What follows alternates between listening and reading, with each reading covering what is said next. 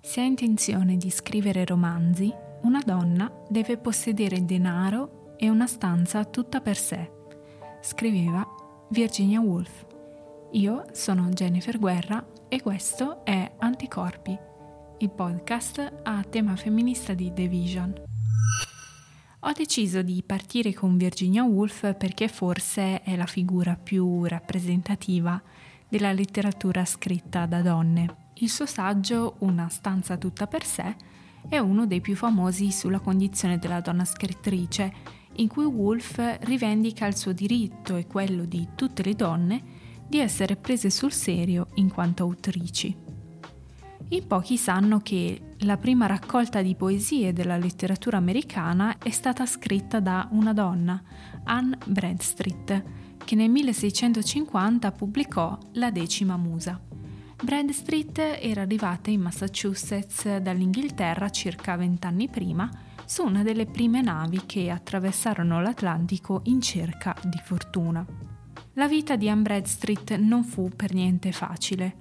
L'insediamento coloniale, che sarebbe poi diventato la famosa città di Salem, era poco più che un insieme di case in mezzo alla foresta dove non cresceva niente, con gli orsi e eh, i nativi americani che frequentemente attaccavano il piccolo villaggio.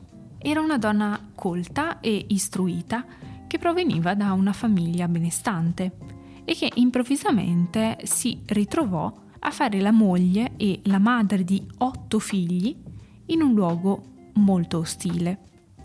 Le sue poesie, che sono molto belle, sono ispirate alla fede puritana e sono molto interessanti perché in molte di esse Anne Bradstreet indaga il ruolo della donna in una situazione che dire eccezionale è dire poco. Bradstreet non considerava la sua attività letteraria un lavoro vero, ma soltanto un divertimento per distrarsi dalle difficoltà dell'esistenza. Gli uomini fanno meglio e le donne lo sanno bene, scrive nel prologo della decima musa. La precedenza in ogni cosa è vostra, eppure dateci un piccolo riconoscimento.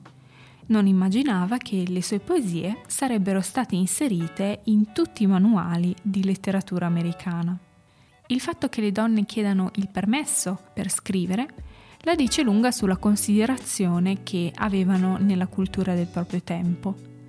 Anche Virginia Woolf in Una stanza tutta per sé eh, alla fine fa un'operazione simile, perché tentando di smarcarsi dalla cultura patriarcale finisce col cercare un compromesso. La teoria della letteratura ci insegna che l'autore è colui che ha l'autorità la parola auctor viene dal verbo latino augeo, cioè aumento o accresco. L'autore è quindi colui che ha un'autorità sul testo e sui propri lettori e da sempre l'autorità che ha dominato la cultura è stata quella maschile. In realtà ci sono stati alcuni momenti storici in cui le donne erano autrici stimate, riconosciute, lette e apprezzate, come ad esempio nel Medioevo. Oggi abbiamo un'idea completamente sbagliata del Medioevo che chiamiamo in causa continuamente per indicare, non so, il, la regressione dei diritti o dei nostri tempi.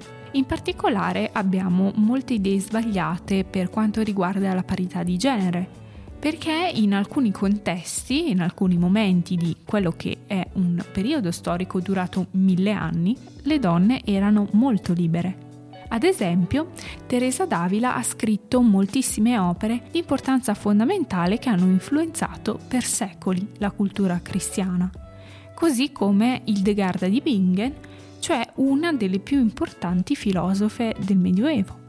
Curioso e molto noto è il caso di Abelardo ed Eloisa, solitamente nominati in coppia.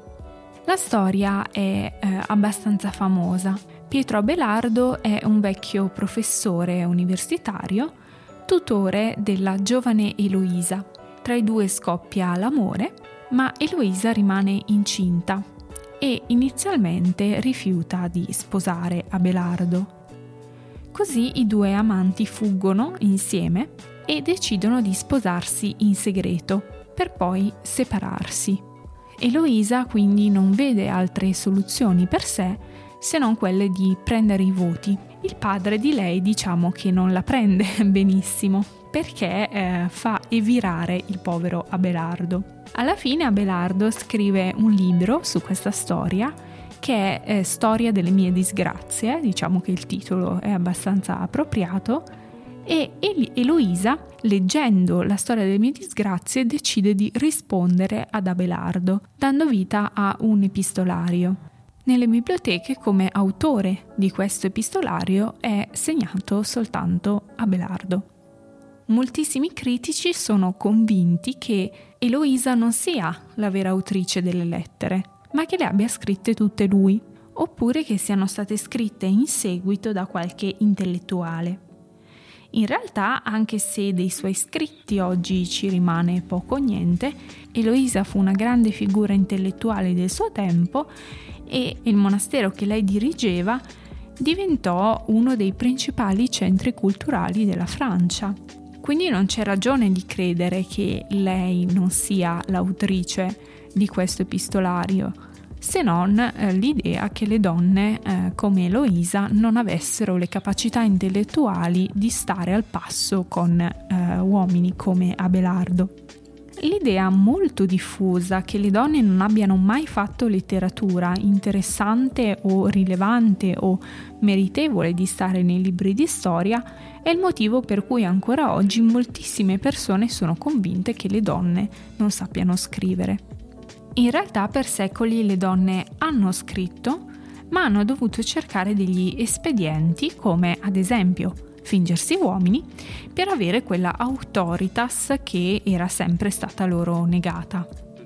Le sorelle Bronte, eh, Charlotte, Emily e Anne, assunsero rispettivamente gli pseudonimi di Carrier, Ellis e Acton Bell e anche dopo che decisero di uscire allo scoperto grazie al successo che aveva ottenuto Eyre, il loro stesso editore non credeva che fossero effettivamente le autrici dei loro romanzi e voleva conoscere questi tre gentiluomini. Anche Mary Ann Evans assunse lo pseudonimo di George Eliot, mentre Amantine Aurore Lucille Dupin assunse quello di George Sand.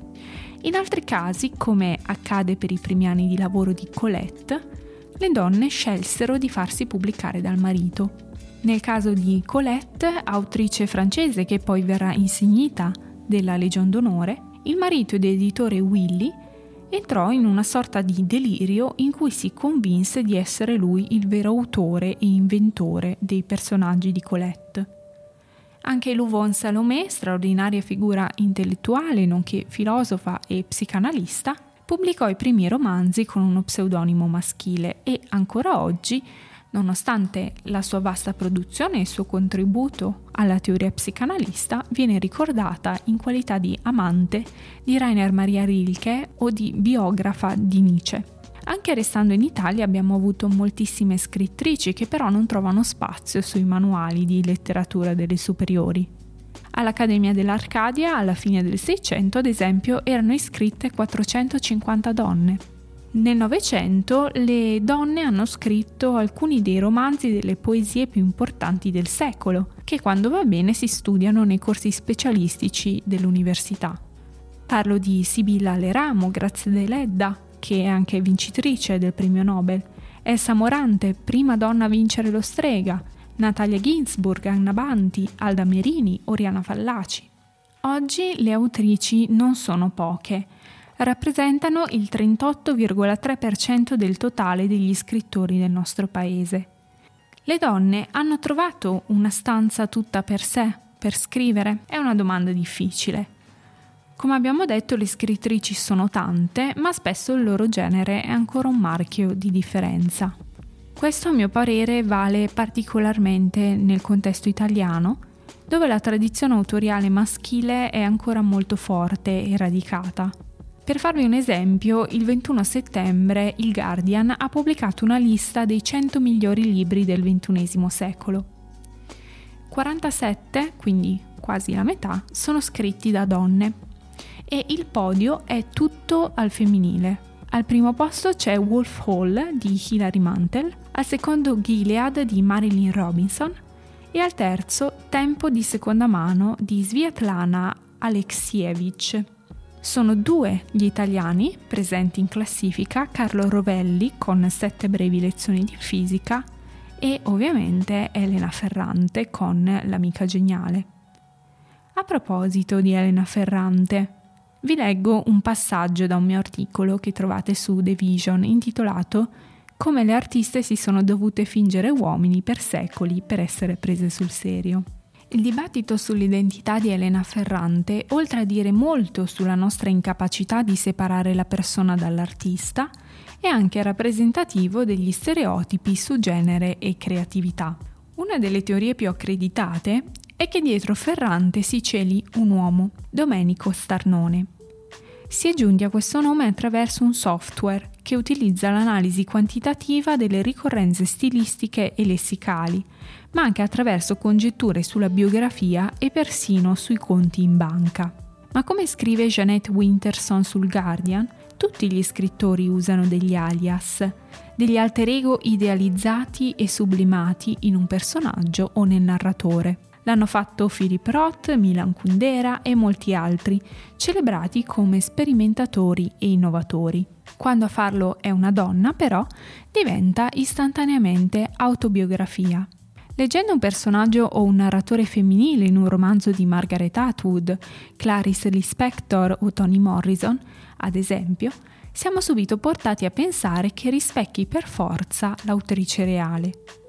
Perché, come diceva Chris Kraus, autrice del bellissimo romanzo I Love Dick, sembra che una donna possa scrivere solo di sé, del proprio vissuto, mentre un uomo può scrivere di tutto in modo universale.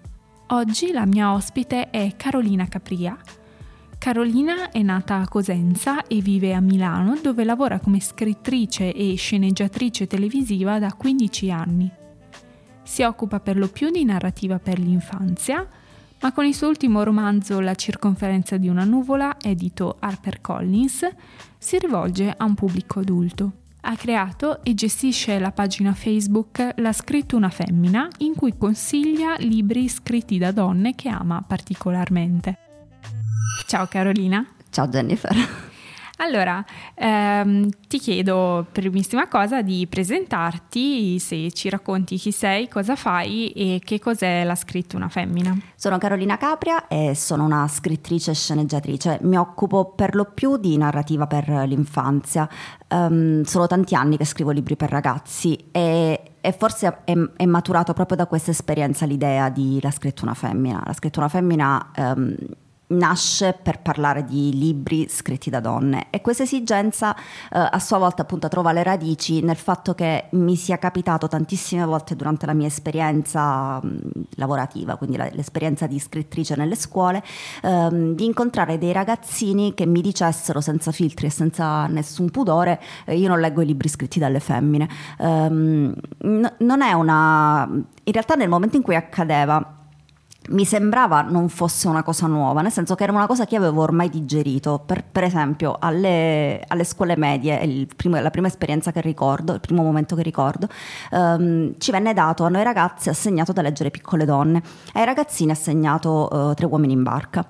Io mi ricordo che con tutto il candore del mondo andai da un mio compagno e gli dissi: Ma poi ci riscambiamo? e lui mi rispose: No, il tuo è da femmine. E io lo, mm, più o meno l'ho digerita quella cosa, non mi è neanche sembrata strana, proprio perché passiamo un po' la vita a credere che le cose eh, per le femmine siano per le femmine, le cose scritte dalle femmine siano per le femmine, le cose scritte dagli uomini abbiano una valenza universale, siano per tutti. Um, non, non, ho, no, non, ho, il potere di risolvere ovviamente questo pregiudizio, questo stereotipo. Mm, Certo è che secondo me mi è capitato tante volte che persone mi dicessero che non conoscevano dei libri che suggerivo e, e questo mi, mi, dimostra che nel piccolo qualcosa si può fare, cioè si può oleare il meccanismo che non funziona. Um, l'idea è quella di porre un po' l'attenzione su alcune, alcune letture che non arrivano tanto e che ti si tende a sottovalutare. Um, Jane Austen è l'esempio che mi viene sempre da fare perché Jane Austen è, ehm, è, molto bistrattata dal genere maschile, sono pochissimi quelli che l'hanno letta e in realtà sono capolavori della letteratura universale. Classico, sì. Com'è possibile che ti manchi? Com'è possibile che un lettore forte trovi assurdo non aver letto Moby Dick, però poi non abbia letto i romanzi di Virginia Woolf? Com'è possibile che ci sia questa... E quindi questa era l'idea, così nasce la scrittura femmina. E quindi la domanda che ora viene spontanea è se tu credi che esista una scrittura femminile. So che è una domanda complicata, però ho notato che anche da parte di molte scrittrici c'è comunque la volontà di rifiutare l'etichetta sì. del femminile e mi ha sempre colpito e ho notato che anche una critica barra domanda che ti muovono spesso è perché hai usato femmina eh, nel titolo del tuo, del tuo progetto, che un, ha una connotazione diciamo diversa da donna o da scrittrice. Uh, allora, partiamo da, dall'ultima, dall'ultima domanda. Femmina si usa come dispregiativo eh, è una cosa da femmine, è un dispregiativo, stai, stai, dando un valore a quella cosa, stai dicendo che è inferiore a, al resto. Eh, sei una femminuccia, è un, un'offesa. Eh, secondo me invece bisogna un po' riappropriarsi proprio di questo termine, cioè ehm, guardate che le femmine fanno un sacco di cose belle, di cose interessanti, cioè fatto da una femmina deve diventare un, un valore, non un disvalore. E quindi mi è sembrato più giusto femmina. E anche perché appunto la locuzione che usano quando mi devono dire che un libro non lo leggo dicono questo l'ha scritto una femmina, non dicono mai questo l'ha scritto una, una scrittrice o una donna. Femmina, perché femmina è meno di maschio. Non, non ho scoperto niente così, purtroppo maschio è bello, femmina è un po' meno. E quindi l'idea di femmina nasce da questo, da ridare valore. Io conosco un sacco di donne che fanno cose bellissime, quindi l'ha scritto una femmina, l'ha fatto una femmina, per me è un complimento. Um, la, sulla scrittura femminile um, io ho, ho, non ho un'opinione ferma, nel senso che eh, cambia molto. Um, io credo che esista una scrittura femminile, ma um, in un senso un po' diverso da come, da come comunemente viene, de- viene, definita, nel senso che eh, di solito se, se, entri nelle librerie i romanzi femminili, cioè ti, ci sono questi scatoloni, queste uh, scaffalature di scrittura fe- femminile, sì. scrittrici femminili, e sono solitamente romanzi d'amore Ecco, questa è una cretinata, nel senso che d'amore, l'amore non è un tema femminile, certo. cioè le donne si occupano di tutto e parlano di tutto e gli uomini scrivono romanzi d'amore, ne hanno sempre scritti, Anna Karenina mi viene sempre in mente, perché quello non è un romanzo d'amore? Non, non è un romanzo rosa. Esatto, cioè perché? Quella è una storia d'amore l'amore è la prima cosa che, mm, insomma, è il tema cruciale, il tema più importante, eppure quello viene considerata letteratura. Invece quelli scritti dalle donne no, vengono relegati come se l'amore, se le donne avessero questa um, vicinanza ai sentimenti gentili. No, non ce l'hanno, le donne si occupano di qualunque cosa e scrivono qualunque cosa.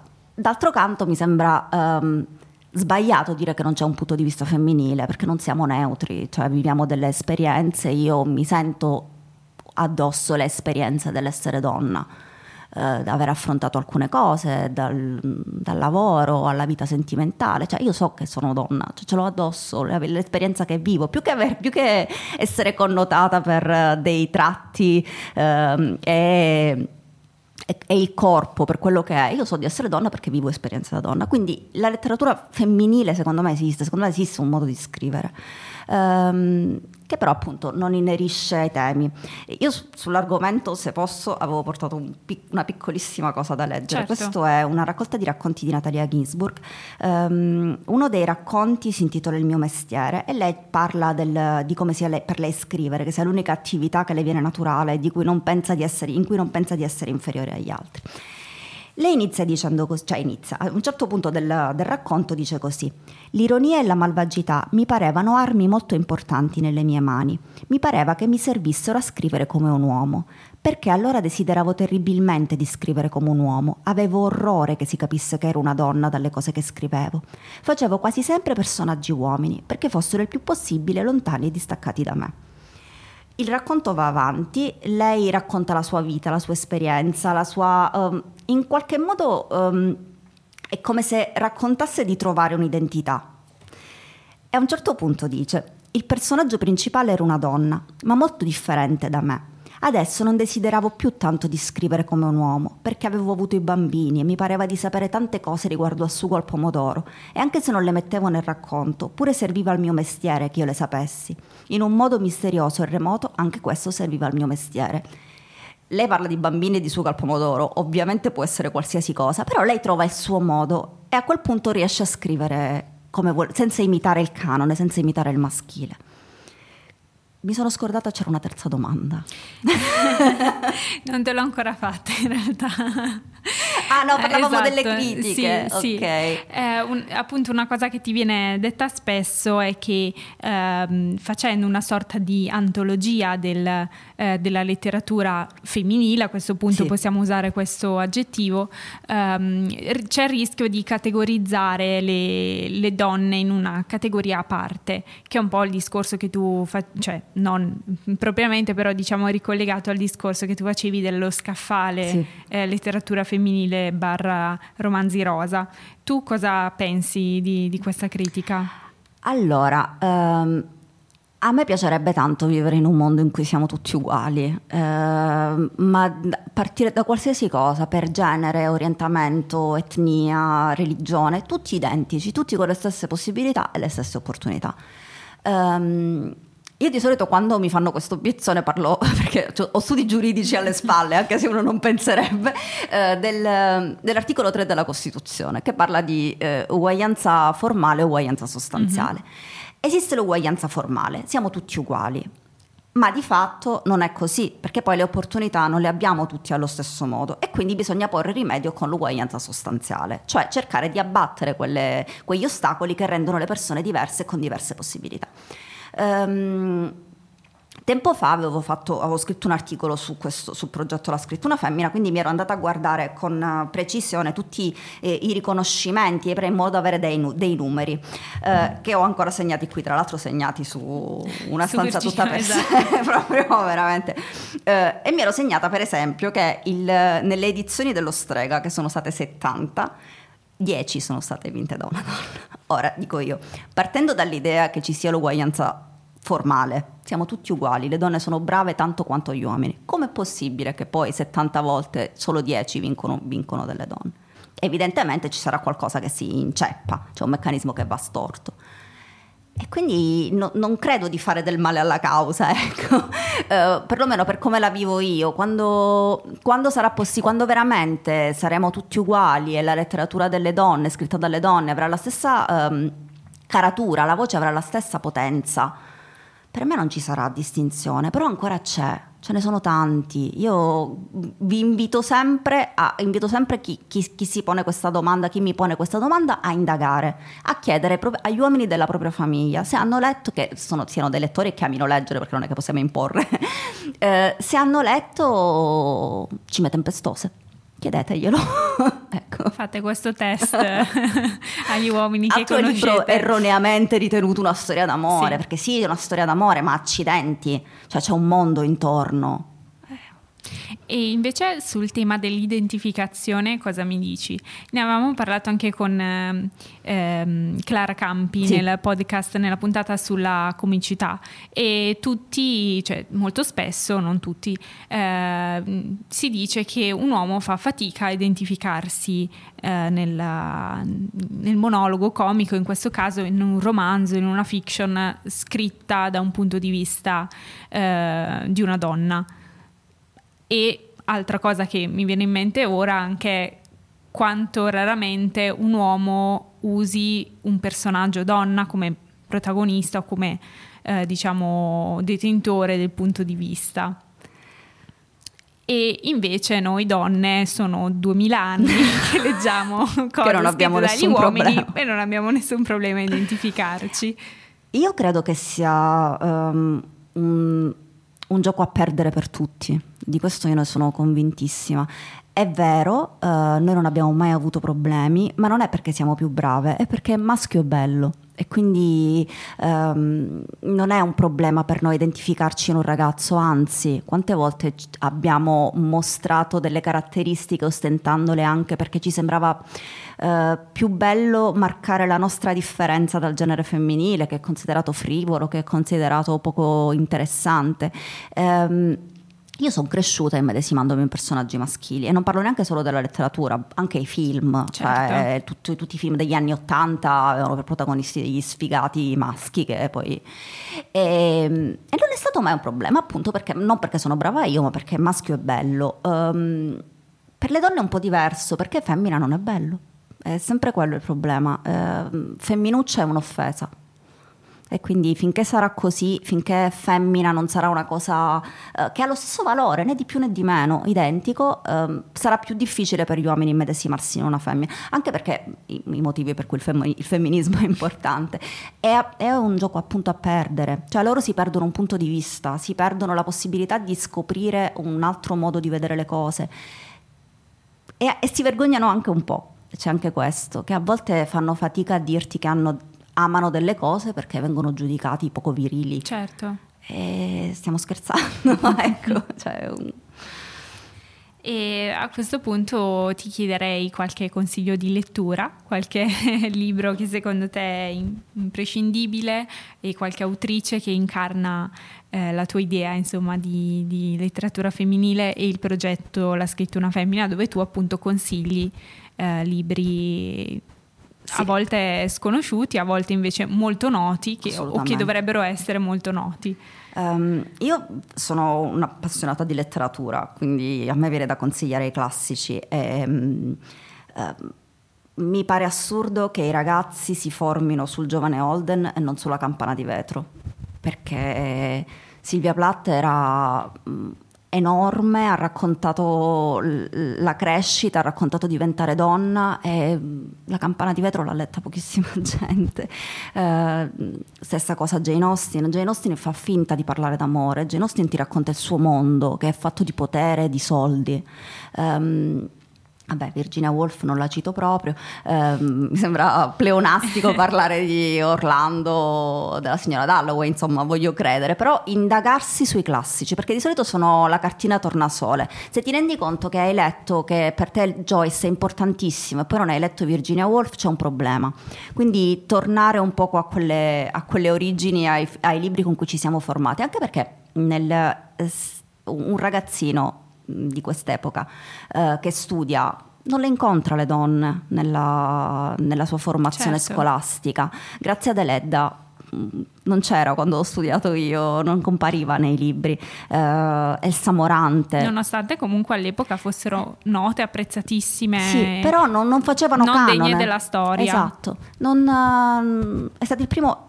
Il, grazie ad Eledda. Non vorrei dire, un, dire una scemenza, quindi in caso mi però grazie ad Eledda è stato, cioè Canne al Vento è stato un, un successo enorme, le ha, um, l'ha resa una scrittrice in, fondamentale eppure non è, non, poi magari adesso si sono, i libri sono cambiati, eh, però fino a quando ho studiato io era difficile che comparissero delle donne, quindi eppure c'erano e scrivevano un sacco di... Io so in questo periodo ho scritto una femmina e anche un book club e il libro del mese, di questo mese, è L'arte della gioia di Goliarda Sapienza. Mm-hmm. Che è un altro libro che ti chiedi, ma com'è possibile che non sia uno dei libri di cui andiamo orgogliosi della sì. letteratura italiana? Cavolo, è un monumento. Però nessuno lo conosce. Nessuno lo conosce. Va bene, Carolina, io ti ringrazio moltissimo per essere stata qui con noi oggi. Grazie mille a voi. Questa era Carolina, io sono Jennifer Guerra, questo era Anticorpi. Alla prossima settimana.